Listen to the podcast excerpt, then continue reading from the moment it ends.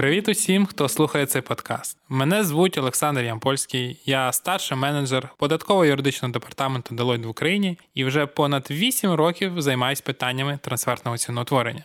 Вирішуючи задачі наших клієнтів у сфері трансфертного ціноутворення, ми деколи звертаємося до світової практики, у тому числі судової, адже саме світова судова практика трансфертного ціноутворення може враховуватися українськими контролюючими органами у тих випадках, коли законодавство України не містить чітких роз'яснень щодо окремих питань.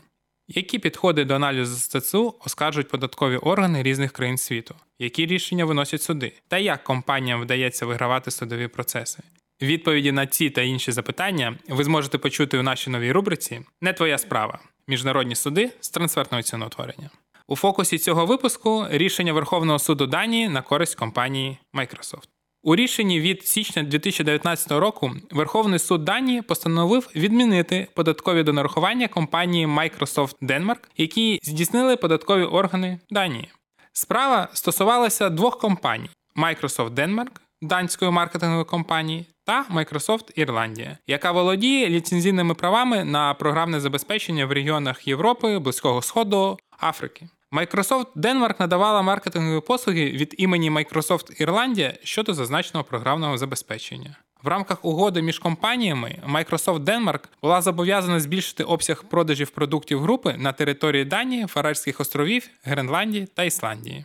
За результатами перевірки, податкові органи дійшли висновку, що розмір комісії, яка сплачувалась за надані послуги, не відповідала принципу витягнутої руки. Розрахунок винагороди Microsoft Denmark не включав доходи від продажів продуктів Microsoft. Наприклад, встановлене на комп'ютери програмне забезпечення Windows Vista, яке міжнародні виробники комп'ютерів, такі як Dell, продавали данським кінцевим користувачам.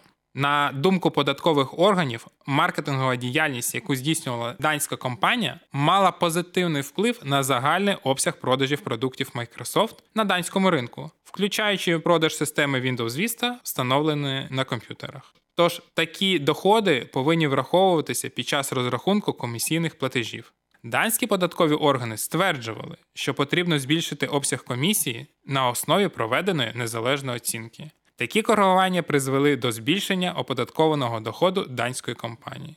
Незалежна оцінка здійснювалася шляхом збільшення суми комісії, виключеної на користь данської компанії, через включення доходів від продажу встановленого програмного забезпечення на данському ринку. Данська компанія заявила, що доходи від продажу на користь кінцевих користувачів були отримані із залученням третіх осіб, а тому такі операції не є контрольованими. Верховний суд погодився з позицією, що данська компанія була зобов'язана надавати маркетингові послуги щодо продуктів, які були безпосередньо продані на данському ринку, тобто ліцензії на програмне забезпечення на користь данських виробників комп'ютерів. Судом не було визначено, що угода містила зобов'язання надавати маркетингові послуги щодо комп'ютерів із встановленим програмним забезпеченням, оскільки така діяльність здійснювалась компаніями Microsoft у Сполучених Штатах та інших країнах за межами Данії. Суд заявив, що не можна заперечувати, що маркетингова діяльність могла мати певні наслідки, особливо в період до і після запуску операційної системи Windows Vista у 2007 році, яка встановлювала більш високі вимоги до комп'ютерів. З іншого боку, судом було визначено, що знижки, надані американською материнською компанією Microsoft Denmark виробникам комп'ютерів, таким як Dell, також могли мати позитивний вплив на обсяг продажу окремих ліцензій на програмне забезпечення данської компанії. Верховний суд дійшов висновку, що податкові органи не змогли обґрунтувати невідповідність розміру комісійної винагороди принципу витягнутої руки. Рішення не було одностайним.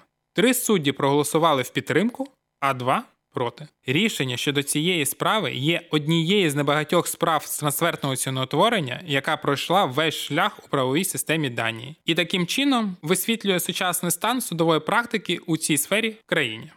Ось така історія з вдалим кінцем для бізнесу. У наступному випуску розглянемо справу з трансфертного ціноутворення, що стосувалась операції з експорту урану компанії резидентом Канади, що займається видобутком руди на користь пов'язаної трейдингової компанії Швейцарії. Підписуйтесь на канал Deloitte Ukraine Talks та слідкуйте за новими випусками.